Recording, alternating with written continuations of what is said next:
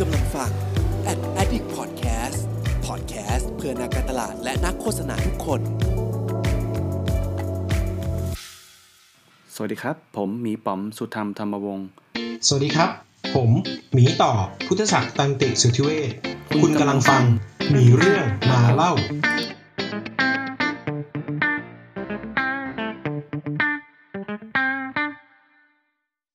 มันมีงานอาสางานหนึ่งผมไม่รู้พูดชื่อได้ไหมเพราะว่าผมลืมถามแต่ว่าไม่เป็นไรมั้งครับ โอเค มีงานอาสางานหนึ่งที่ผมสมัครไปเป็นเป็นคอทีมดูเรื่อง Insight โดยเฉพาะครับ อืมเป็นเป็นเป็นดูเรื่อง Insight Research อะไรอย่างเงี้ยเขาต้องการที่จะทำกิจกรรมนะครับมีเป้าหมายแบบนี้เนาะต้องการทำกิจกรรมเกี่ยวกับเรื่องของการมองเห็นคุณค่าในชีวิต ความตายต่างๆ กับคน 3 กลุ่มหลักก็คือข้อหนึ่งคือกลุ่มนักเรียน student นักศึกษานักเรียนนักศึกษาเนาะกลุ่มที่ 2 คือ first jobber คนที่เพิ่งทำงาน กลุ่มที่ 3 คือ young adult นะโอเค นี่คือ brief ที่มันเกิดขึ้น คือโกของโกของงานมันเป็นแบบนี้ ผมก็เลยมีช่วงหนึ่งรีคูดทีมอะไรเงี้ยครับแบบหาเพื่อนร่วมทีมนู่นนี่นั่นพอได้เสร็จปุ๊บนั่งคุยกัน เราจะทำอะไรกันดี คือแพลนในหัวผมนะเดย์วันเลยเนี่ยผมจะทำทั้งหมดสามสาม step step แรกคือทำกรุ๊ป ทำ focus group หรือทำ interview กับกลุ่มทั้งสามกลุ่มนี้ ก็คือนักศึกษา first jobber แล้วก็ยัง adult เนาะทำกรุ๊ปเสร็จปุ๊บ ผมจะมีอีกโซนหนึ่งที่ทำตัว quanti ทำ survey เพราะว่าเขาอยากจัดกิจกรรมด้วย ทีนี้ผมรู้สึกว่ากิจกรรมเนี่ยมันไม่ต้องลง detail ก็ได้ ก็เลยคิดว่าจะทำ survey เพื่อ recheck ว่ากิจกรรมแบบไหนที่คนให้ความสนใจเยอะแบบ blast blast แบบยิงไปเลย อยากได้ความเห็นที่มันกว้างที่สุด แล้วก็ อันสุดท้ายที่ตั้งใจไว้คือหลังจากที่ทำทำกรุ๊ปทำ focus group เนาะทำทำตัว survey แล้วเนี่ยอันสุดท้ายตั้งใจจะทำ Public Opinion คือไปเปิด Clubhouse คุยเรื่องนี้เพื่อแบบฟังความเห็นของของแต่ละคนอะไรอย่างเงี้ยว่าแบบเออคนคิดยังไงบ้างอะไรอย่างเงี้ยพอคุยกับทีมเสร็จปุ๊บอย่างแรกเลยคือเฮ้ยโหมันเยอะไป ด้วยไทม์ไลน์ที่มันจำกัด และด้วยกำลังคนที่มันมีจำกัดเนี่ยก็เลยตัดทอนให้มันให้มัน simple กว่านั้นนะเรา เราก็เลยตัดทอนหรือโอเค งั้นเราทำกรุ๊ปกันไหมทำกรุ๊ปกันอย่างเดียว เพราะเราเพราะเรื่องข้อหนึ่งคือเราต้องทำออนไลน์ แล้วเรื่องความตายเรื่องคุณค่าชีวิตมัน sensitive มากเลย เราเออเออต้อง list คำถามกันดีๆ อย่างแรกเราต้องและใช้เวลากับมันเยอะมาก เราก็เลยแบบเอองั้นทำกรุ๊ปกัน ทีนี้ก็มา discuss กันว่าโอเค student จะถามใครบ้าง ตอนแรกดีไซน์กันเยอะมากเลยเช่นเขาเรียกว่า ผมไม่รู้ว่าเขาเรียกอะไรนะ แต่พยายาม design sub-segment ที่มันเกิดขึ้นนะครับ เช่นคำว่านักเรียนเนี่ยมันก็มีนักเรียน นักศึกษาปีหนึ่งที่เพิ่งเข้า นักศึกษาปีสี่ที่กำลังจะออกไปสู่ตลาดแรงงานใช่ไหมครับ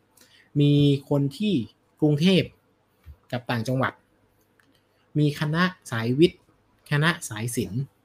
อันนี้คือเราพยายามทำความเข้าใจว่าสับเซกเมนต์ที่มันเกิดขึ้นในแต่ละกลุ่มมันมีอะไรบ้าง อย่าง first jobber เราพบว่าคนที่ได้งานที่ชอบ คนที่ได้งานที่กำลังไม่ชอบมีความทุกข์กับงาน คนที่เออได้งานตรงกับที่เรียนมา คนที่ได้งานไม่ตรงกับที่เรียนมาอะไรคนที่เฮ้ยผ่านมาแล้วสองปีสามปีเนี่ยย้ายงานเยอะเราอยากเข้าใจคนที่อยู่สามปีไม่ย้ายงานเลย เราอยากเข้าใจพยายามทำทำแบบแบ่งย่อยแบบนี้ young adult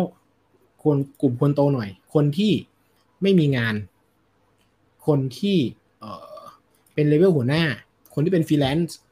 คนที่มีลูกแล้ว คนที่นู่นนี่นั่นเนี่ยเราพยายามวางกลุ่มเยอะมากปรากฏว่า เราไม่รู้จะถามยังไงให้หมดอะอันนี้พี่บอกแนะนำได้นะผมเล่าปัญหาให้ให้ฟังก่อนก็คือว่า เราไม่รู้จะถามยังไงให้หมด เพราะยิ่งลง detail ยิ่งพยายามแบ่ง พบว่ามันแบ่งไปได้เรื่อยๆปัญหาของเรื่องนี้ก็คือว่าตัวอีเวนต์เนี้ย target มันกว้างมาก มันไม่มีการบอก มันไม่เหมือนทำ product ที่คนนี้คือคนที่จะใช้ product เรา คนนี้ไม่น่าใช่อะไรเงี้ย มันกลายเป็นว่าทุกคนเนี่ยมีโอกาสเข้าเข้าร่วมงานได้หมด พอแบ่ง segment ย่อยๆ มันก็เลยกลายเป็นว่า หูมัน fragment มากมันเยอะมากจนแบบ หูแม่งทำไม่ไหวแน่ทำไม่ไหวแน่เลย สุดสุดท้ายก็เลยกลับมาแบบ simple ที่สุดก็คือว่าอะเอางี้ คิดว่าอะไรบ้างที่น่าจะเป็นปัจจัยสำคัญที่สุดที่ทำให้เกิดความแตกต่างในแต่ละกลุ่มเราก็บอกว่าโอเคงั้นเอ่อถ้าเป็น student เนี่ยขอเหลือเหลือแค่สี่แบบ ก็คือปีหนึ่งปีสี่แบบเด็กกับโต อืมแล้วก็มหาลัยกรุงเทพต่างจังหวัด ตอนแรกจะมีแบบกรุงเทพมหาลัยรัฐเอกชน แบบแมวแหละเยอะไป ก็เลยว่าโอเคงั้นเอาแบบปีหนึ่งปีสี่เราคิดว่าตอนนั้น assumption คือ คนที่เพิ่งเข้ามหาลัยกับคนที่กำลังจะจบจากมหาลัยเนี่ยไม่เหมือนกัน เราก็เลยเอาเอาโอเคสองกลุ่มนี้ก่อนแล้วเราคิดว่ากรุงเทพต่างจังหวัดอาจจะเผชิญโควิดไม่เหมือนกัน เราก็เลยพยายาม มองแยกกันเป็นแบบนี้ครับ แล้วก็น้องก็ไปทำ interview แบบนี้ไปเนาะกลุ่ม First Jobber เราแบ่งเป็นโอ้กลุ่ม First Jobber นี่น้องน้องค่อนข้างรู้จักคนเยอะ แล้วก็แล้วก็แล้วก็เลยมีโอกาสได้คุยกับคนเยอะหน่อยนี่ก็จะเป็นแบบว่าเออได้คุยกับคนที่มีความสุข คนที่ไม่มีความสุข คนที่เจอ trauma กับครอบครัวก็ก็ก็มีคนที่เออเออเออหลายหลายกลุ่มเหมือนกันนะครับ เออก็ก็เจอก้อนหนึ่งแล้วก็ไปทำกับยังอดัลก็ ก็มีก้อนที่แบบว่าโอเคคนที่ทิ้งชีวิตที่เมืองไทยไปเมืองนอกเพื่อหางานอืมไปลุยเออในในวัยสามสิบในวัยสามสิบห้าอะไรอย่างเงี้ยครับอืมมีคนที่มีลูกแล้วก็เจอโควิดรายได้หายเนี่ยก็พยายาม อันนี้ อันนี้คือปัญหาแรกคือเฮ้ยในวันที่target เราไม่ชัดอะเรามีวิธีที่จะดีไซน์ไหมนะว่าแม่งเท่าไหร่แบบไหน มันถึงจะ work ซึ่งตอนที่เรา plan กันน่ะ ตอนแรกที่เราทำจะทำเป็นกลุ่มใช่ไหมครับปรากฏว่ากลุ่มมันไม่ไหว ก็เลยทำเป็น user interview เนี่ยคุยทีละคนเพราะกลุ่มอะเราไม่สามารถ control emotional ได้เพราะเรื่องที่เราคุยมัน deep และกลัวเขาไม่พูดด้วยก็เลยแบบเป็นเป็นแบบทีละคนอะไรอย่างเงี้ยปรากฏว่าคำถามเดิมเลย คุยกี่คน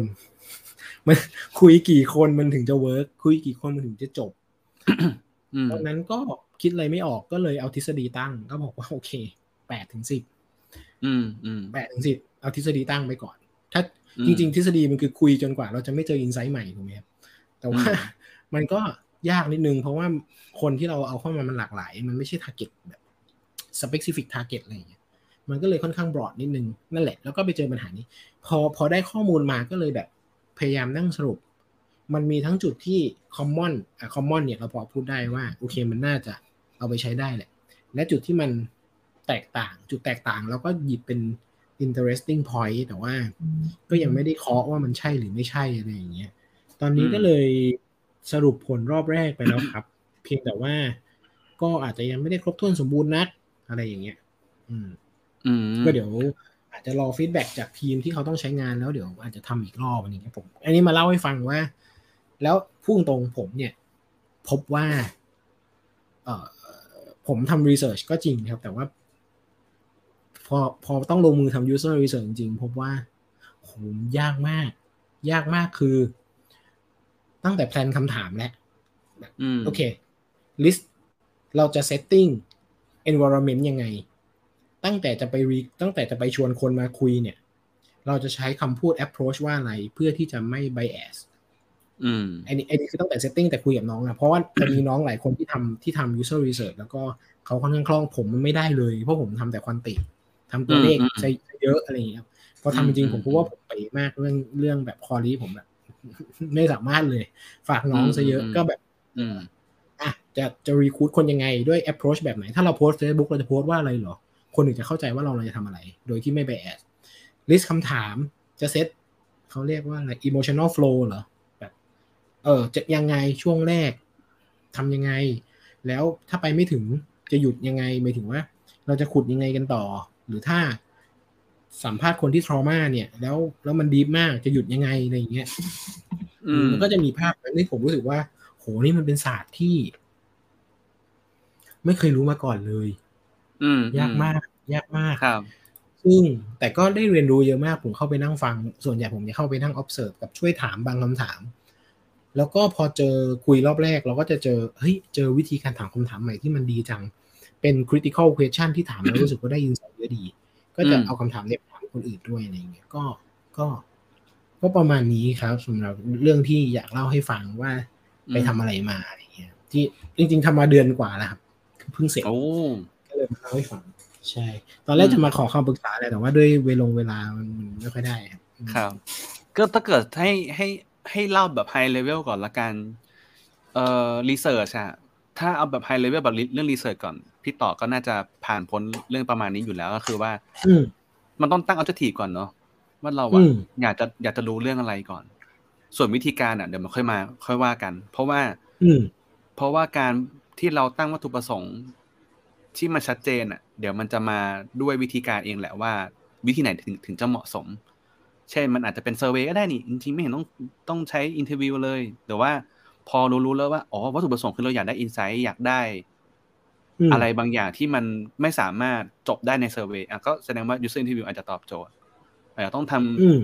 ไม่รู้สิ่งที่เรียกว่า contextual inquiry ไหมคือการแบบไปสิงสู่ในชีวิตเขาด้วย แล้วก็เออคุยคุยด้วยหรือเปล่าเออไอ้เนี่ยก็เป็นไปได้เหมือนกันคือคือมันมีมันมีอืมมันมีหลายเครื่องมือเนอะ observe เอออย่างเดียวมันเลมียก็ได้เออมันมีหลายวิธีการอะ ใช่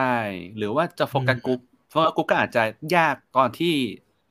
ป้องกันคนที่เป็น คนที่ชี้นำคำตอบหรือเปล่าอีกอ่าอาจจะมีแบบคนที่แบบเป็น influence อยู่ในกลุ่ม focus group อีกอะไรเงี้ยเพราะฉะนั้นน่ะก็ต้องดูว่าเป้าหมายของเราคืออะไร แล้วอยากแล้วแล้วเราอยากได้ไปนำไปสู่ เรื่องอะไรเหรอ ถ้าถ้าเช่นอืมสมมตินะ สมมตินะแบบโจทย์ทั่วไป เช่นอ๋อสัมภาษณ์เพื่อที่จะได้ไปทำเอ่อปรับปรุงฟีเจอร์ อะไรก็ว่าไปอ่าอะไรเงี้ยอ่ามันอ่ามันก็จะเป็นอีกแบบหนึ่งแต่อืมโหมดของพี่ต่อมันคือการแบบเหมือนเข้าใจป่ะ เออโหมด empathize เลยโหมดแบบ มันคือโหมดเข้าใจ แบงแบงเลยอะเออเพราะฉะนั้นน่ะ ผมมาคิดว่า ไม่ว่าจะผลลัพธ์แบบไหนอะพี่ต่อก็ได้เข้าใจ แต่เพียงแต่ว่าอ่าความเข้าใจเนี่ยเราอยากจะถูกจัดหมวดหมู่เป็นแบบไหน แค่นั้นเองอืมอันนี้สำหรับผมนะสำหรับผมผมอาจจะพูดผิดก็ได้นะ อันนี้ก็ขอออกตัวก่อน เพราะฉะนั้นน่ะ ถ้าพี่ต่อรู้แล้วว่าวัตถุประสงค์ฉันทำไปเพื่ออะไรอืมฉันรู้แล้วว่าฉันน่ะ เพียงแค่ทำความเข้าใจ และจัดหมวดหมู่ให้คนเข้ามาอ่านความเข้าใจเนี่ย ในภายหลังอะ ให้อ่านได้ง่ายและเข้าใจได้ง่าย ในระยะเวลาอันสั้น อันเนี้ยแสดงว่ามันมีมันมันเริ่มเห็นฟอร์แมตแล้วว่าอ๋องั้นแสดงว่าคงต้องแยก segment แบบนั้นแบบนี้ เพราะว่า audience คนในงานที่ต้องมาดูเป็นแบบนั้นแบบนี้ จะได้อืมส่งมอบข้อมูลให้มัน touching ได้มากขึ้นหรือเปล่าอืมอันอันนี้ไม่แน่นะ อันนี้ไม่แน่ใจเหมือนกันก็พยายามอืมที่จะ เอ่อลองลองลองอันนี้เป็นแบบต้นน้ำก่อนหาหาวัตถุประสงค์ก่อนว่าทำยังไงวางแผนยังไง เสร็จแล้วเนี่ยเอ่อเมื่อกี้ก็บอกว่ามีเรื่องของการ recruit คนใช่ไหม recruit คนนะใช่มันก็จะมาจากการที่พี่ต่ออยากจะจัดหมวดหมู่ยังไงอะอีกทีหนึ่งก็ได้ หรืออมสมมตินะ ไม่รู้เลยว่ะเอายังไงดีวะก็เริ่มจากการคุยไปก่อนก็ได้ครับ อาจจะคุยไปสักแบบสี่ห้าคนดูก่อนคือแบบ เหมือนดูก่อนอะ คุยคุยคุยเพื่อเพื่อหาจุดเริ่มต้นก่อนว่าอืม คนคนที่เราอยากจะคุยด้วย topic แบบนี้เนี่ย มันสามารถจำแนกแบบไหนได้บ้างนะ ก็ลองดูก่อนเลยก็ได้ แล้วแบบอ๋อเฮ้ยอ๋อมันมีข้อมูลข้อมูลที่มันเป็น pattern เรื่องนี้ว่ะ pattern เรื่องนี้ว่ะอ๋อมันมีความอืมแตกต่างของ pattern แบบนี้อยู่ว่ะเฮ้ยอืมงั้นจัดหมวดหอืมู่มแบบนี้ละกันอะไรอย่างเงี้ยเออ ก็อืมเสร็จแล้วพอพอเราลองเออผมจะเรียกว่า dry run dry dry dry run อืมดูก่อนสี่ห้าคนเสร็จแล้วโอเคผมก็เริ่มเริ่ม format จริงอะทีนี้ถ้าเกิดสมมติผมอืมผมลองแบบ เอ่อ replace ว่าเป็นงานแล้วกัน อย่างงานที่อืมบริษัทผมเนี่ยสิ่งเอ่อเลเวลที่เวลาผมทำในบริษัทนะคือ ผมจะบอกน้องๆว่าเฮ้ยเป้าหมายของเราคือการทำ re- เอ่อผังเอ่อตัวเซอร์เวยเนี่ย ที่ end user ถูกไหมงั้นอย่าเพิ่งทำในทีมมันก่อน ลองไดรันในเอ่อไดไดรันในทีมดูก่อน ซึ่งในทีมผมเนี่ยก็จะมีอยู่กันตอนนี้ก็หกเจ็ดคนแหละ เพราะฉะนั้นเนี่ย มันก็จะเป็นแบบเหมือนพอ พอไดรันเสร็จปั๊บรีวิวเลยเฮ้ยเติมอะไรอันนี้ยากอันนี้ง่ายอันนี้ยาวไป อะไรอย่างเงี้ยอะไรอืม grouping อะไรควรถามอะไรไม่ควรถามมันมันก็จะมี opinion ของทีมนะที่มันถูกเอ่อช่วยกันคัดกรองด้วยเพราะแต่ละคนก็คือเป็น UX เหมือนกัน ทีนี้พอมาในทีมอืมจดแล้วปั๊บเกิดอะไรขึ้น เราจะปล่อย survey ให้กับคนในบริษัทดูก่อน อ่า ก็เป็นคนนอกทีมละอ่าพอคนนอกอ่าพอพอปล่อยให้คนนอกทีมเสร็จปั๊บเนี่ยเขาก็จะตอบกลับมาแล้วเราก็จะเห็น pattern ว่าพอมันเยอะขึ้นมันเป็นยังไงบ้างอื มมีอะไรที่มันผิดพลาดบ้าง มีอะไรที่มันรู้สึกว่า clean data ยากบ้างยกตัวอย่างเช่นคำถามที่มันมีการตอบให้ได้มากกว่าหนึ่งข้อก็คือเป็น checkbox ใช่ป่ะมตอนนั้นน่ะ ทีมทีมก็ใหม่กับเอ่อ Google Sheet ว่าจะแบบ clean data เรื่องนี้ยังไง ก็เลยแบบมีเพลงกันว่า เฮ้ย ถ้าเกิดให้ user ตอบ checkbox ได้เนี่ย แม่ง clean ยังไงวะ แล้วน้องก็ไปเลยอ่าไปหาวิธีมา แล้วก็แบบอ๋อรู้แล้วอ่าต้องทำยังไงอะไรอย่างเงี้ยเออก็จะแบบอ่าอ่าอ่าเริ่มได้ learning แล้วว่าเฮ้ยถ้าเกิดอืม population เยอะขึ้นน่ะจะต้องเตรียมพร้อมเรื่องนี้อะเห็นไหมพอมัน test ทีมน่ะเห็นเห็น opinion review พอ test ที่เป็นแบบคนนอกทีมปั๊บเห็น population ที่มันเยอะขึ้น แล้วก็เตรียมพร้อมก่อนจะไปสู่การส่ง survey ให้กับคนข้างนอกและ user ข้างนอกนี่อืมนี่อันนี้กระบวนการคร่าวๆที่ผมทำกันกันกันโอเคภายในเอเอออ มีมีอีกอันหนึ่งที่รู้สึกว่าน่าจะ support ซึ่งกันและกันกับเรื่องนี้ก็คือว่า พอผ่านไปกลางทางผ่านไปประมาณครึ่งทางของ research นะครับผมพบว่าเฮ้ยเออช่วงช่วงช่วงนั้นผมอาจจะสุขภาพจิตใจไม่ค่อยดีด้วยครับก็เลยเออลองคุยกับนักจิตบำบัดดู แต่ว่าไม่ได้คุยเพื่อเพื่อบำบัดตัวเองนะแต่คุยเพื่อ research ว่าแบบตอนนี้ครับเป็นยังไงบ้าง ปรากฏว่าดีมาก คือมันเป็น struc เอ่อสิ่งที่ได้มันคือ structure มากๆ คือมันเป็นความเห็นของ expert เลยเขาบอกว่าโอเค เดี๋ยวนี้นะ คนที่เข้ามาหา นักจิตคนไทยเครียดแบบนี้นะหนึ่งสองสามสี่ห้าอืมสาเหตุมาจากแบบนี้นะหนึ่งสองสามสี่ห้าปกติแล้วเขาแก้ปัญหากันแบบนี้ ซึ่งการอ่าแก้ปัญหานี้มันจะนำไปสู่ปัญหาอะไรบ้าง วิธีการแก้ที่ดีเป็นยังไงบ้างทำไมถึงทำไม่ได้กันอย่างเงี้ยเขาจะเล่าแบบเนี้ยผมพบว่าเฮ้ยนี่คือแกนกลางที่ดีมากในการ set research ว่าคุณเจอถ้าเกิดไปถามแล้วหลังจากนั้นน่ะสามารถใช้คำถามได้ใหม่ว่าอ๋อปัญหาอ๋อปัญหาแบบนี้ใช่ไหมเราก็จะได้ frame ได้ว่าเฮ้ยสี่แบบเนี้ยสมมติสมมติเอ่อนักจิตบอกเอ่อ expert บอกว่า คนวัยเนี้ยมีปัญหาอยู่สี่แบบ เราก็จะได้ frame ได้ว่าเฮ้ยเขามันลงสี่แบบนี้เปล่าวะหรือเราถามเจาะแบบไหนได้อีกบ้างอืมเขาแก้ปัญหาด้วย list แบบนี้หรือเปล่า เออคือกลายเป็นว่าเออว่ะจริงๆ setting ด้วย expert interview อะสำหรับสิ่งอ่าสิ่งที่มัน blank มากๆอะก็ดีเหมือนกันเพราะ expert มันสามารถเซตกระดูกก้างปลาแบบเซตแก่นอ่าของเรื่องให้เราได้แล้วครับเราค่อยไปถามแตกยอดcontext ชีวิตเขา detail เขาได้อืมอะไรอย่างงี้ก็ ผมว่าเออเออมันอาจจะเป็นวิธีที่ดีในการที่แบบถ้า blank ครัค์บมากก็เริ่มจาก expert ก่อนอาจจะ work ใช่อืมอันอันนี้ผมอาจจะเรียกว่ามันมีสองแบบคือเป็นแบบที่เราเอาชุดคำถามไปให้ expert domain อะรีวิวก็ได้เหมือนกันแต่อีกแบบหนึ่งคือสัมภาษณ์ที่เป็น extreme user ก่อน ว่า extreme แบบสุดโต่งน่ะ แม่งจะตอบยังไงออกมาอะไรอย่างเงี้ยอันนี้ก็ช่วยไปถึงไหนใช่ไหมอ่าใช่ครับ โอเค แล้วก็เอออืมครับ ทีนี้ครับเมื่อกี้ผมมาพูดถึงเรื่องที่เป็น survey แต่ว่าของพี่ต่อมันเป็น qualitative ก็คือเป็นแบบเชิง user interview นะใช่เออใช่ถ้าเป็นแบบหลักวิชาการ ผมจะเรียกว่า in depth interview ก็คือแบบคุยอ่าเชิงลึกอ่ากันตัวต่อตัวเนาะใช่ทีนี้ใช่เนี่ย มันจะมีกติกาที่มันถูกใส่อยู่ตอนก่อนจะเริ่ม เอ่ออที่เป็นแพทเทิร์นและการเป็นแบบ default ที่ต้องทำทีนี้ต้องต้องกลับมาที่ว่างานที่เราทำก่อนแล้วกันเนอะเอ่อตอนที่เป็น user interview เนี่ยบางบางทีเนี่ยมันจะมีสิ่งที่เรียกว่าถ้าเป็นฝั่ง ฝั่งคนทำงานจะแบบมี product เอาไป test ด้วยหรือเปล่า ถ้าเกิดไม่มีมันอาจจะเป็นแบบการคุยเชิงลึกทั่ว ๆ ไปแหละแบบเพื่อหา insight เพื่อหาเอ่อหรือเอาจะเอา concept ไป test concept testing concept interview อะไรก็ว่าไปเนาะเอ่อทีนี้ย้อนกลับไปอีกนิดนึงเมื่อกี้พี่ต่อพูดคำว่าเอ่อ interview อะตอนทำงานอืมจริงก็จะมีอยู่สองแบบเออสองเรียกว่าสองแบบหลักๆก็ได้ แบบหนึ่งอืมเขาเรียกว่าเป็นเอ่อ external user หรือ customer interview อะผมเรียก customer อ่า interview ก็ได้อ่าถ้าเกิดโอเคสมมติอ้างอิงกับ AN group นะ AN group ก็จะใช้คำว่า customer interview กับอีกแบบหนึ่งเขาเรียกว่า stakeholder interview ก็คือ เอาคนอืมเอาคนในองค์กรน่ะมามามาสัมภาษณ์ก่อน แต่อย่างพี่ต่ออมอาจจะผมไม่แน่ใจว่า มันจะมีลำดับแบบนั้นหรือเปล่า เรียกว่า customer interview ได้ครับ เพราะนี่คือกลุ่มที่เราอืมคาดหวังอยากให้เขามางานอืมเราครับ ทีนี้พอมาจุดเริ่มต้นตอนที่เราก่อนจะสัมภาษณ์นะครับ มันก็จะมีหลักการอยู่เช่น หนึ่งคือเอ่อแนะนำว่าเราทำอะไรทำไมถึงเลือกเขามาสัมภาษณ์เอ่ออแล้วก็มันจะมีอันหนึงที่ไม่เกี้พี่ต่อพูดเลย ตอนแรกๆเมื่อกี้แต่ว่าบางคนอาจจะไม่ทันได้ฟังคือเขาบอกว่าเป็นหนึ่งในสิ่งที่ควรจะต้องทำตอนทำ customer interview คือ บอกเขาว่าระหว่างสัมภาษณ์ ถ้ามีคำถามอะไรบางอย่างที่ไม่สบายใจ สามารถที่จะบอกได้ว่าไม่ตอบหรือยกเลิกได้เลย อืมเออ อันนี้คือสิ่งที่ผมค้นพบ ตอนตอนทำ customer interview ที่ผ่านมาแบบช่วงแรก ๆ นะอืมแล้วก็อันเนี้ยเออก็ก็ก็เป็นอันหนึ่งที่ที่ต้องบอกตั้งแต่ตอนแรกกติกาเนี่ยแต่ตอนแรกแล้วว่าเอ้ยถ้าเกิดไม่สบายใจไม่ตอบได้นะอืมอืมประมาณนั้นครับ แล้วก็ถ้าเป็นถ้าเป็นแบบ corporate ทางการมาก ๆ เลยอะเป็นแบบเรื่องของ confidential อะไรเงี้ยก็ต้องมีการทำ consent ด้วย อะไรประมาณนี้ครับ รวมถึงว่าวิธีการบันทึก เอ่อ interview อย่างเงี้ยจะมีแบบไหนบ้าง เช่น อัดเสียงอืมอัดวิดีโอหรือว่าอ่าไม่มีจดอย่างเดียวอ่าอ่าก็อันอันนี้ก็ต้องขออนุญาตก็ต้องคุยกันด้วยว่าจะเป็นแบบอ่าอ่าอ่าการบันทึกข้อมูลเป็นแบบไหน แล้วก็อืม session หนึ่งเนี่ยโดยส่วนมากแล้วนะเขาจะให้มีกันสองคน ถ้าเกิดสามคนอาจจะมีได้แต่ไม่ค่อยแนะนำอืมเพราะว่ามันจะทำให้ user รู้สึกว่ามันเยอะอะแล้วมันทำให้ทำให้ตกใจทำให้รู้สึกแบบเฮ้ย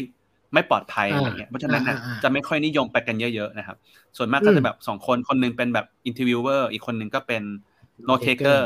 มอะไรก็ว่าไปอะไรเงี้ยอืมอืมประมาณนี้ จริงๆ โชคดีมากที่ผมได้โอเค เล่าให้ทุกคนฟังคือจริงๆพี่ป๋องมาสอน เรียกว่าสอนได้ไหมแชร์แล้วกันแชร์ คือที่ผมด้วยด้วยงานมันต้องทำนิดนึง ก็เลยได้ฟังอ่าครับการ sharing จากพี่ป๋อมในการทำปรากฏว่า เออ ผมเพิ่งเข้าใจเรื่องการ set role ในการ interview ว่าแบบมันต้องมีแบบ main หลักกับ note taker แล้วไปวางแผน collaborate กันยังไงว่าแบบโอเคอ่าใช่เรื่องเรื่องจากเป็นออนไลน์เราจะ sync กันในช่องทางไหน จะบอกยังไงว่าอันนี้ครบหรือยังถามครบหรือยังได้ point หรือยังอะไรเงี้ยเออก็ขอบคุณมากครับผมเอาสิ่งนั้นไปทำไป set process ในการทำงานอะไรเงี้ยเออใช่ใช่ก็อืมประมาณนี้ทีนี้เมื่อกี้กลับมันเรื่อง sequence การถามปกติแล้วเนี่ยอืมผมมันจะชอบพูด concept เขาเรียกว่ากว้างไปแคบ ก็คือสัมภาษณ์อืมกว้างๆเรื่องทั่วไปก่อน แล้วก็ค่อยไปถึง ถึงแคบเอ่อถึงตัวเออวัตถุประสงค์เออเออจริงอืมๆแก่นของมันจริง ๆ ถามว่าทำไมเป็นอย่างนั้นก่อนแล้วกันจริงๆ concept อาจจะเข้าใจได้ แต่ว่าต้องต้องเข้าใจก่อนว่าทำไมและยังไงกันแน่นะบางคนอาจจะแบบสงสัยว่าทำไมอะไรเงี้ยอืมเอออย่างแรกเลยคือ เราไม่เคยเจอเขามาก่อน คนคนนั้นเนี่ยอาจจะไม่ใช่เพื่อนเรา อาจจะไม่ใช่อืมคนสนิทกับเราอืมต้องระวังเขาจะตั้งกำแพงกับเราเมื่อไหร่ก็ได้อืมเออ เออจริงๆอะส่วนหนึ่งต้องบอกว่า ถ้าเกิดให้เล่าภาคศูนย์อีกทีหนึ่งคือต้องบอกว่ามันต้องมีการสกรีนยูเซอร์มาก่อนนะ ถ้าเกิดเราได้คนที่เขาเต็มใจมาคุยอะยังไงสุดท้ายอะตอนเริ่มต้นอะมันก็จะง่ายขึ้นแหละ แต่ว่าอืมมันก็จะมีกำแพงของความที่แบบเป็นไม่ไม่ใช่คนรู้จักกันมาก่อนอะถ้ายิ่งไม่ใช่ extrovert แบบสุดโต่งอะคงคุยกันยากมากอะไรเงี้ยเพราะฉะนั้นอืน่ะมอืมอืมถ้าไม่ใช่ extrovert หรือว่าไม่ไม่ไม่ใช่คนที่แบบเปิดใจหรือคุยกับคนเยอะๆอะก็อาจจะก็อาจจะต้องใช้เอ่อวิวิธีการช่วงแรกเนี่ยเป็นการเหมือน bonding คุยกันแบบ เรื่องส่วนตัวเออชีวิตเป็นไงบ้างพี่เล่าให้ฟังหน่อยครับอะพี่ต่อวันนี้เป็นไงบ้างเล่าให้ฟังหน่อยสิแบบเออพี่ต่อดูซีรีส์เกาหลีเป็นไงบ้างได้ดูว่าเออสควิตอะไรเกมอะไรอย่างเงี้ยเกมอ่าเออสควิตเกมอ่าสนุกไหมพี่อะไรอย่างโอเงี้ยเคอ๋อชอบหนังแนวอะก็คุยแบบเรื่องทั่วไปให้มันรู้สึกเป็นรีแลกซ์เป็นเพื่อนเขานิดนึงอะไรอย่างเงี้ยอืมแล้วพอถึงจุดหนึ่งเนี่ยเราก็จะเริ่มสโคบมันในหัวข้อที่เราสนใจสมมติอะสมมตินะว่าพี่ต่อไปสัมภาษณ์เรื่องซีรีส์เกาหลีอืมช่วงที่เราถามคำถามเนี่ยก็จะถามเป็นแบบ ผมก็ต้องนึกในก่อนนึกนึกในใจก่อนว่า strategy ของผมคือเอ่อซีรีส์เกาหลีเป็นเรื่องแบบอยู่ในหมวดแบบพวกฮ็อบบี้ได้ถามต่อว่าเอ้ย พี่ต่อมีเอ่อมีกิจกรรมอะไรบ้างที่ทำยามว่างบ้างครับ พี่ต่อก็จะเริ่มพูดเริ่มนั่นเริ่มนี่พอพูดเรื่องหนังปั๊บสมมตินะพี่ต่อพูดเรื่องหนังพอดีเป๊ะเลย ผมก็เพราะมันตรงตามสกรีนมันนิ่งมันสกรีนมันนั่นนี่ใช่ไหมผมก็ถามต่อว่าเอ้ยพี่ต่อดูหนังเรื่องอะไรบ้างดูหนังแบบไหนบ้างแล้วพี่ต่อจะเริ่มเล่าหนังเรื่องนั่นหลังเรื่องนี่ แล้วก็อาจจะไปเจอว่าพี่ต่อพูดเรื่องซีรีส์เกาหลีพอดีอืมผมก็ถามต่อเลยอะซีรีส์เกาหลีทำไมพี่ถึงพี่ต่อถึงดูอะก็เริ่มเริ่มสโคบมากขึ้นอืมอืมอืมอืมเริ่มถามวายมากขึ้นถามวายมากขึ้น แล้วก็จะเริ่มหาต่อว่าวัตถุประสงค์ของเราคืออะไร เราเราอยากรู้เรื่องไหนเช่น อยากรู้เพลงอยากรู้อินไซต์อยากรู้ว่าทำไมถึงเลือกอะไรก็อะคำถามก็จะเริ่มมาแล้วแล้วต่อไปก็นำไปสู่เขาเรียกว่า opportunity คือการหาโอกาสที่เราจะนำไปต่อยอดหรือพัฒนาในสิ่งที่เราอยากจะสร้าง เช่น เออพี่ต่อมีสมมตินะ สมมติว่าผมทำ stream streaming หนังเกาหลีละกันนะอืมสมมตินะ ผมก็ถามต่อพี่ต่อว่า เออ ทุกวันนี้พี่ต่อมีมีความ need อะไรมีมีมีมีความต้องการอะไรเกี่ยวกับเรื่องสตรีมมิ่งเออหนังหนังเกาหลีบ้าง ปัจจุบันนี้อะไรเงี้ยพี่ต่อเลือกใช้แพลตฟอร์มไหนบ้าง แต่ละแพลตฟอร์มมันดีกับพี่ต่อยังไงบ้าง มันไม่ดียังไงบ้าง อยากให้มันเป็นยังไงบ้าง ก็จะเริ่มแบบอืมค่อยหาจุดที่แบบเป็น opportunity มากขึ้น แล้วถ้าเกิดวันนี้พี่ต่อบอกว่า เอ๊ะถ้าเกิดผมบอกว่าพี่ต่อสามารถสร้างสตรีมมิ่งของตัวเองได้ มีทีมของตัวเองเลย พี่ต่ออยากให้เป็นยังไง อะไรเงี้ยมันก็เริ่มมาละอ่าอ่ามันก็จะเป็นไอเดียเขาตรงๆอันนี้เนาะอ่าเช่นสมมติว่าผมบอกว่าพี่ต่อเคยที่บอกว่าเคยเจอประสบการณ์ที่ดีๆเหล่าเนี้ยช่วยบอกหน่อยสิว่ามันดีเพราะว่าอะไรอืมให้ให้ความดีเหล่านั้นน่ะเต็มสิบให้เท่าไหร่อืมถ้าเกิดผมอยากให้เต็ม ถ้าเกิดพี่ต่อบอกว่า อ๋อ วิธีการค้นหาเว็บเนี่ยมันดีมากเลยนะพี่ผมมาให้เจ็ดเต็มสิบ พี่ก็ถามต่อผมผมก็ถามพี่ต่อต่อว่า ถ้าผมอยากให้ได้สิบอยากให้ได้สิบเต็มสิบต้องทำไงล่ะพี่ อะไรอย่างเงี้ย มันก็จะแบบเริ่มขุดอินไซด์ได้อันนี้เป็นเรื่องแบบความต้องการการใช้งานนะแต่อย่างของพี่ต่อเนี่ย เรื่องอ่าอ่าเรื่องหัวข้ออะไรก็แล้วแต่เนี่ย อันนี้ก็ต้องหาวิธีว่าปลายทางพี่ต่ออยากได้อะไรเหรอ ถ้าอยากเข้าใจอยากเข้าใจลึกขนาดนั้นเหรอ ต่อมานะพี่ พี่ต่อมีออเดียนที่กำลังรอฟังไอ data ชุดเนี้ย พี่ต่อรู้หรือยังว่าเขาอยากรู้เพราะอะไร แล้วรู้ไปแล้ว รู้ไปทำไม อืมมเขาอ่านปุ๊บแล้วต้อง take action ยังไงกับ Data นั่นเหรอ เช่นอืมอืมเฮ้ยกูต้องไปบอกพ่อ กูต้องไปบอกแม่ กูต้องไปบอกเพื่อน กูต้องแชร์ กูจะได้แบบเอาไปเป็นแผน checklist หนึ่งในหนึ่งอย่างที่ปีหน้ากูต้องทำคืออะไรอย่างเงี้ย มันต้องนึกก่อนเลยว่าaction ที่เขาต้องทำจากการดู Data ของพี่ต่อคืออะไร เหมือนเราทำงานนะที่ดูลูกค้านะที่ Wisesight ใช่ไหมเราก็จะต้องคิดแล้วว่าเขาดู Data ปุ๊บเนี่ยเขาต้องเอาไป report นายเอาไปปรับปรุงแผนธุรกิจเอาไปอืมอืมเปลี่ยนแผนอืมแคมเปญอะไรอย่างเงี้ยใช่ไหมเอออารมณ์เหมือนโอ้มันก็จะประมาณนั้น เออโอ้อันเนี้ยมีความแบบ อันนี้เดี๋ยวผมว่าเราจบที่เรื่องผมเท่านี้ก็ได้มันเดี๋ยวมันยาวเกินไม่ไม่ความความหมายของผมคือว่าเดี๋ยวเยวได้คนเบื่อได้ไม่แต่ว่าผมอ๋อผมจะบอกว่า เออ เออไอเรื่องนั้นนะคิด แต่ว่าปัญหาคือพบว่าผมมาอยู่กับโลกคอนติมา แล้วพบว่าคอนติมันง่ายมาก โอเค ผมอยู่เพราะผมมีประสบการณ์ผมเข้าใจพูดเข้าใจว่ามันว่ามันง่ายแล้วกันความหมายคือ ใช่ใช่ใช่อะบอกหน่อยสิว่าเรื่องเนี้ยหนึ่งถึงสิบให้เท่าไหร่ แล้วแล้วผมบอกได้เลยว่าเรื่อง แล้วผมอะ summarize บอกกับ audience หรือ marketer หรือใครที่ต้องการใช้ข้อมูลได้เลยบอกว่า อะ นี่คือ rank คนสนใจนี่มากที่สุดนะ คนไม่ชอบสิ่งนี้นะ เรื่องนี้คนขาดอะไร แต่พอทำ user research จริงๆพบว่า เราต้องถามยังไงเราถึงจะสรุปสิ่งนี้ได้เหรอ แบบแบบว่าอ๋อนึกออกใช่ไหมคือปกติสมมุติถ้าเราทำ survey เราจะบอกเรามีสิบอย่าง rank ให้หน่อย ซึ่งมันง่ายมากเลย ซึ่งจริงๆ ถามว่า user interview ทำได้ไหม rank ให้หน่อยมันมันก็ได้แหละ แต่ว่า ผมผมพูดยังไง เออ มันมันมันไม่ค่อยได้ มัน โอเค ผมนึกผมนึกออกแล้ว ไอตัวตัวคอนติตัว survey เนี่ยเรามี scope of question ที่มันที่มันจบเลย เท่านี้แหละสิบข้อยี่สิบข้อสิบห้าข้อ วิธีการตอบชัดเจนหนึ่งถึงห้าอ่าหอ่านึ่งถึงสิบอ่ามีช่องฟิลเทคบ้างไม่เป็นไร ก็ก็ก็อ่า freedom แต่ชัดเจนหรือถ้าเป็นโซเชียลก็ชัดเจนคืออะคนพูดถึง keyword นี้ context มีอะไรอืมบ้างมันมันมีครับเมธอดที่ค่อนข้างเป็น mathematics พูดอย่างนี้ดีกว่าเออมันเป็น math อะ แต่ครับพอเป็นสัมพอเป็น in depth interview หรือโฟกัสกลุ่มหรือสัมภาษณ์เนี้ยผมว่ามันไม่เป็นอ่า mathมันไม่เป็นอ่า math เลย มันแบบเฮ้ยถ้าคนตอบอย่างเงี้ยแล้วแล้วเราต้องไปยังไงต่อเหรอ มันถึงจะได้ครับปลายทางนั้น เพราะว่าครับถ้าถ้าถ้าเป็น math อะปลายทางนั้นอะมันอยู่แค่คลิกเดียวคือจิ้มสี่จิ้ใช่มสาใช่มโอเคแต่เพราะแต่อันนี้มันไม่เป็น math เลยมันแบบถามเสร็จปุ๊บโอ้คำตอบนี้ไม่ใช่คำตอบที่เราอยากได้อะไปไงต่อวะอะไรเงี้ยมันก็จะมีอ่ามันก็มันก็จะมีสกิลดีของดี moderator ที่ต้องไปต่ออะไรเงี้ย ผมผมผมชอบ moment ที่พี่ต่อถามมันมีอันอันอันนี้มาก เพราะว่ามันเหมือนเตรียมมาเลยนะสำหรับคนฟังอยู่อืมไม่ได้เตรียมนะครับ คือเอ่อถ้าคุณไปเปิดผัง methodology ของการทำ research ในเว็บสักเว็บหนึ่งเช่น NN Group ก็ได้นะครับอืมมันจะมีเขาเรียกเขาเรียกว่าเป็น quadrant อยู่นะครับ quadrant ที่ว่าเนี่ยมันมีสองแกนนะครับอืมแกนตั้งเนี่ยมันจะเป็นเขาเรียกว่า behavioral กับเอ่อ insight กับ attitude กับอีกอันหนึงอ่ากับอีกอันหนึงเนี่ยเขาเรียกว่า quanti กับ quali นะครับใช่ แล้วในผังเนี่ยมันจะมีเครื่องมือต่างๆ มากมายเลย มันไม่แปลกเลยที่พี่ต่อจะหมั่นเคี้ยวว่าแบบอืมทำไมมันไม่เหมือน quanti นะ อะไรอย่างเงี้ยเพราะว่ามันคือ insight พี่ ใช่ มันหมายความว่าพี่ไม่ได้เห็นพฤติกรรมภาพรวมแต่ว่าพี่เห็น insight แต่ต้องบอกงี้ก่อน ถ้าสมมุติว่าพี่ต่อสัมภาษณ์ด้วย population ที่มันมากเพียงพอ พี่ต่ออาจจะหายหมั่นเคี้ยวได้ใช่แล้วก็สมมุติว่า อืมเออเออโทษทีครับต่อต่อ จริงๆโซเชียลเอาเลยเป็นแบบนั้นโซเชียลมันคือ behavioral ที่เยอะซะจนผมกลับมาเป็น quanti ได้อะไรอย่างเงี้ยเออเอเอออเอออะไรอย่างนั้นน่ะใช่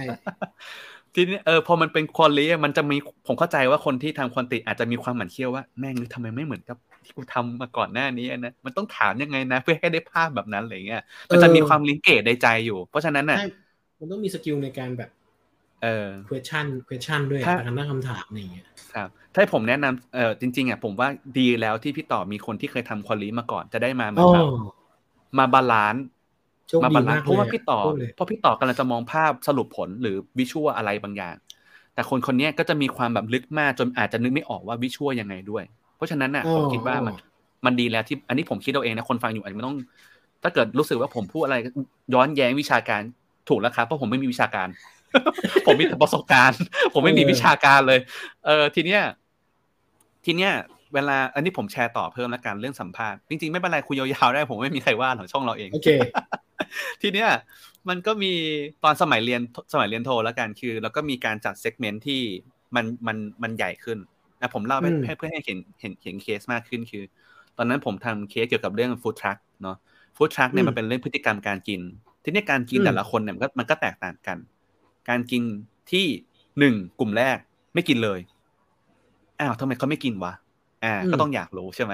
แล้วก็มีอีกกลุ่มหนึ่งต่อมาเขาเรียกว่ากลุ่มที่แบบกินบ้างไม่กินบ้าง เห็นปุ๊บ อะกิน เห็นปุ๊บไม่กินก็ได้ คราวนี้ไม่ได้มีความแบบ motivation กินบ้างไม่กินบ้างก็เป็นเรื่องปกติอืมไม่กินก็ได้ กินก็ได้อืมแล้วแต่ อีกกลุ่มหนึ่งคือเห็นไม่ได้ต้องกินเลยอ่าอ่าวิ่งเลยวิ่งใส่เลย เฮ้ยไม่ได้ต้องอ่ากิกิน มาห้างนี้ปุ๊บ เฮ้ยมันมีที่นี่ต้องไปกินกับอีกอ่าแบบหนึ่งคือ มันไกลแค่ไหนกูควรจะไปกินโอเคอันนี้คือ extreme user อ่าอ่าก็ต้องลองดูว่าพี่ต่อมี moment ประมาณนี้ไหมมีวิธีการจัด segment แยก segment เออเออตามอะไรด้วย ตามพฤติกรรมตาม demographic อืม demographic เกี่ยวไหมเพราะบางอย่างเนี่ยไม่เกี่ยว เช่นยกตัวอย่างอ่าถูกถูกถ้าวันนี้ผมบอกว่าผมอยากจะ เอ่อรู้พฤติกรรมคนเล่นสเก็ตบอร์ด ผมจำเป็นมันต้องไปคุยกับเด็กวัยรุ่น ไม่จริง เฮ้ย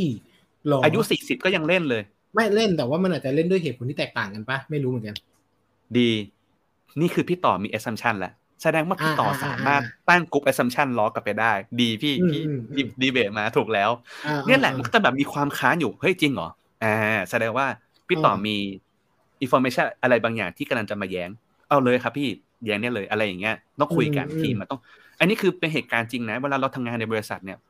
มันต้องเกิดการแย้งนะดีแล้ว เพราะว่ามันนำไปสู่ผลลัพธ์ที่เราอยากจะทำงานด้วยกันเนาะอืม เออเพราะฉะนั้นน่ะถูกการแย้งกันเป็นเรื่องดีนะ แต่ว่าก็ไม่ใช่ว่าแย้งกันสุดตัวนะต้องรับฟังกันนะไม่ได้อืมอืมถึงกับทะเลาะกันอืมเอพูดอพูดถึงเรื่องการแบ่งกรุ๊ปการแบ่งกรุ๊ปผมไปฟังของพี่พี่บางออนของ Hummingbird อ๋อเวลาเขาทำ focus group เขาจะครับแบ่งเป็น ถ้าผมจำผิดผมขอโทษผมขออภัยนะครับ ผมจำไม่ได้นะผมฟังมาแต่ว่านั่นแหละ เขาจะแบ่งเป็น non user intender current user อ๋อแล้วอืมแล้วก็ lab อืม user นึกหมายถึงว่าแบบคนที่ไม่สนใจเลย คนที่สนใจแต่ยังไม่ซื้อ คนที่ซื้อ คนที่ใช้อยู่ แล้วก็คนที่อ่าใช้อยู่แต่เลิกแล้ว แล้วก็จะแต่ละกลุ่มอ๋อก็จะต่างกัน เช่นถ้าอ่า lab อ่า user เขาก็จะหา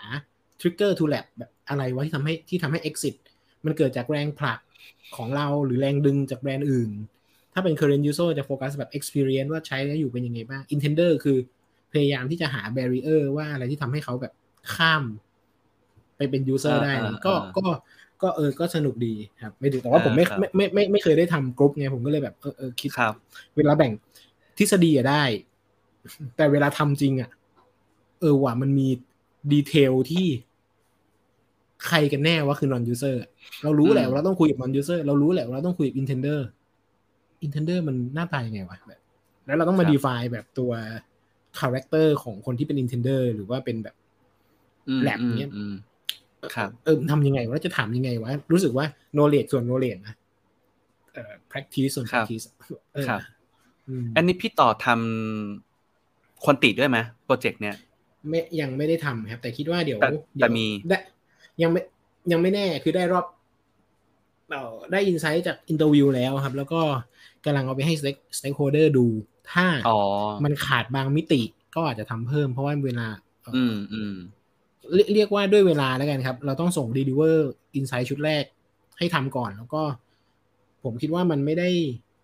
เขาเขาเรียกว่าอะไรดีมันไม่ได้มีความผิดพลาดมากมันแค่ขาดบางมุม เพราะฉะนั้นมันใช้งานได้ในเบื้องในชุดแรกแล้วอะไรอย่างเงี้ยอย่างที่บอกผมคิดว่ามันคือการ เราอยากจะเข้าใจอ๋อเราอยากจะเข้าใจใช่ไหมอืมก็เลยก็เลยทำโปรเจกต์นี้ออกมา ครับ ใช่ใช่อืม หมายบอกว่าฟังแล้วรู้สึกเหมือนเราสามารถเชฟการรับข้อมูลและการตีความข้อมูลได้ เทียบกับสายอะคาเดมิกแบบสเต็มจ๋าอืมสเต็มคืออะไรขอโทษทีครับ ผมอาจจะสไม่เต็เก่มงเรื่องคือนี้ science technology math อะอ๋ไรออย่างเงี้ย education อะไรเนี่ยเหรอใช่ marketing เหรอสายวิทยาศาสตไม่รู้ สายวิทยาศาสตร์อืมอ๋อ ที่การเก็บและตีความข้อมูลมันคอนโทรลมาก control มาก ก็รู้สึกว่าสุดท้ายมันสามารถสร้างแฟกต์ที่ accurate ได้ไหมนะครับ อ๋อ ผมว่าผมว่าสายสเต็มคือการทดลองไหมนะ เราต้องการการยืนยัน เอ่อสำหรับผมนะ ผมรู้สึกว่า academics เนี่ยมันคือการทดลองและต้องการการยืนยันอย่าง เขาเรียกว่า significant statistic significant อะคือสามารถยืนยันได้อืมในเชิงสแตทแต่ว่าเวลาอืมทำ quality จริง ๆอะเราอืมอาจจะไม่ได้ต้องการการคอสในการยืนยันเชิงสแตทมันอาจจะมากเกินไปซะจนรู้สึกว่า ทดลองเร็วทดทดลองทำแล้วเก็บข้อมูลเพิ่มอาจจะเร็วกว่าอะไรอย่างเงี้ยสำหรับผมนะอืมเช่นเช่น เช่นถามว่าอะเอ่อ user ชอบแบบนี้ก็ตอบมาสี่ห้าคนแล้วอะดูน่าสนใจจังซึ่ง จริง ๆ แล้วถามว่าจะไปเทสต่อ เพื่อให้ได้สแตทไหมเนี่ย ก็ก็ทำได้เพียงแต่ ถ้าคอสอืมมันสูงมากคอสด้านเวลาคอสด้านเงินมันสูงมากบางทีเราทดลองทำแล้วเก็บข้อมูลเพิ่ม อาจจะ work กว่าที่ที่ทำจนแบบ โอ้ stat ยืนยันแล้วนี่อันนี้สำหรับผมนะอืมรู้สึกว่าอืมถ้าสิ่งที่ต้องทำสิ่งที่ต้อง action หรือการใช้ข้อมูลต่อมันมี investment ที่ที่ไม่ได้เยอะมากทดลองได้อะไรเงี้ยอืมมันคงเอออะไรอย่างนี้สำหรับผมนะครับ เออมีมีคำถามหนึ่งที่พี่ต่อพูดพูดเอาไว้ตอนเริ่มเริ่มหัวข้อคือ มีเรื่องจำนวนคนเข้ามาเกี่ยวข้องด้วย ว่าแบบไม่มั่นใจกันแน่ว่าต้องกี่คนกันแน่อะไรเงี้ยอืมเออจริง ๆ มันมีหลายตำราหลายสำนักพูดเหมือนกัน แล้วก็ หลาย ๆ ครั้งที่สำนักและตำราพูดออกมาแล้วคนก็ตีความไปแบบคร่าวๆเร็ว ๆ ซึ่งมันถามว่าผิดไหมมันก็ไม่ได้ผิดร้ายแรงยกตัวอย่างเช่นก็ได้ครับ ที่หลาย ๆ คนมันจะได้ยินว่าเออเอ็นกุ๊กเคยบอกตัวเลขออกมาว่าตัวเลขที่เหมาะสมก็คือห้าห้าคนใช่ไหมห้ายูเซอร์เอออะไรเออห้าถึงแปดแล้วก็ว่าไปอะไรเงี้ยเขาบอกตัวเลขห้าเป็นตัวเลขที่ดี ทีเนี้ยอืมจริง ๆ แล้ว insight ของคำว่าตัวเลขห้าเนี่ย บทความล่าสุดของ NN Group ที่เขาเผยแพร่ออกมาเขาบอกว่าจริง ๆ แล้วเนี่ย point ของมันคือ คุณสัมภาษณ์ห้าคนเสร็จปั๊บเนี่ยเออมันต้องบอกมันมีตัวเลขนัยยะทางทางทางสถิติด้วยนะว่า ค่าความผิดพลาดมันจะเริ่มนิ่งอยู่ที่ประมาณสามถึงสี่คนแล้วอืมด้วยนะ อ่า ทีนี้เนี่ยนัยยะของเขาเขาบอกว่าทำห้าคนเสร็จแล้วปั๊บอะมันคือการไปอินเทเลตเอ่อปรับปรุงทำใหม่ แล้วก็มาเทสต่ออีกห้าคนต่อนะแล้วก็ทำอย่างเงี้ยไปเรื่อยๆ ต่อเนื่อง แล้วมันก็อยู่ที่ว่าเราอะจะหยุดเพื่อไป improve ไปเข้า product backlog อะไรอย่างเงี้ยอีกเรื่องหนึ่งอะไรยังไงบ้าง แต่ผมอะเป็นคนที่ไม่ค่อยเชื่อในทฤษฎีมากนะต้องบอกก่อนคือผมก็รู้สึกว่าถ้าเกิดทำได้เยอะมันก็ significant กว่าป่ะมันก็แม่นยำกว่าอะไรเงี้ยเพราะฉะนั้นน่ะ อย่างในทีมผมอะบางทีก็จะมีคุยกันว่า ผมก็ถามเลยว่ากี่คนกันดีนะ test อะไรเงี้ย น้องก็บอกว่ายี่สิบคนสามสิบคนเลยอะไรเงี้ยเออ อันนี้ อันนี้ก็แล้วแต่บางครั้งผมก็มีทำ งานก็สามสิบคนเลยทำสัมภาษณ์ testing อะไรเงี้ย คือมันก็แบบมีความแบบไฮบริดด้วยนะ มีสัมภาษณ์มี testing ด้วยอะไรเงี้ย จริงๆมันมีเรื่องเวลาด้วยนะ เออเวลาที่เหมาะสมในการสัมภาษณ์อะสำหรับผมแล้วที่สัมภาษณ์มาหลายคนอะ เคยทำสัมภาษณ์อยู่ที่สามสิบเอ้ยไม่ใช่โทษทีครับหนึ่งชั่วโมงอืมเอ้ยไม่ใช่สิโทษทีครับหนึ่งชั่วโมงอะคือคือเวลาที่ดี แต่เคยทำสองชั่วโมงมาแล้วโคตรเหนื่อยเลยเพ ราะฉะนั้นห้ามทำอืมห้ามทำเลย ผมมันก็งงมากว่าทำไมเขาทำสองชั่วโมง แต่ผมก็ไม่เคยทำมาก่อนก็อยากรู้เหมือนกันว่าเป็นยังไง ปรากฏว่า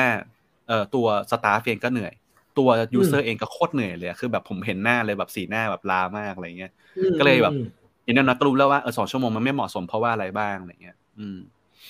มันก็จะประมาณนี้อืมอะอันนี้เป็นเรื่อง research ของพี่ต่อ